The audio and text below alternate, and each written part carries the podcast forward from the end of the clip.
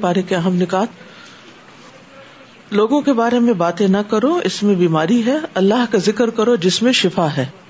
قرآن کو غور سے سننے، سمجھنے کے بعد ہی ہم دوسروں کو پہنچانے کے قابل ہو سکتے۔ شیطان انسانوں کو علم کے راستے سے روکتا ہے تاکہ وہ گمراہیوں کے اندھیروں میں ٹھوکرے کھاتے رہیں۔ انسان کے انجام کی خبر اللہ کے سوا کسی کو نہیں۔ مسکرانا بھی صدقہ ہے۔ جنت صرف خواہشات سے نہیں ملتی، اس کے لیے ایمان اور عمل سال ضروری۔ کبھی ناپسندیدہ حالات سے بھی بہت پسندیدہ نتائج نکل آتے ہیں، تو اس لیے کبھی مایوس نہیں ہونا چاہیے۔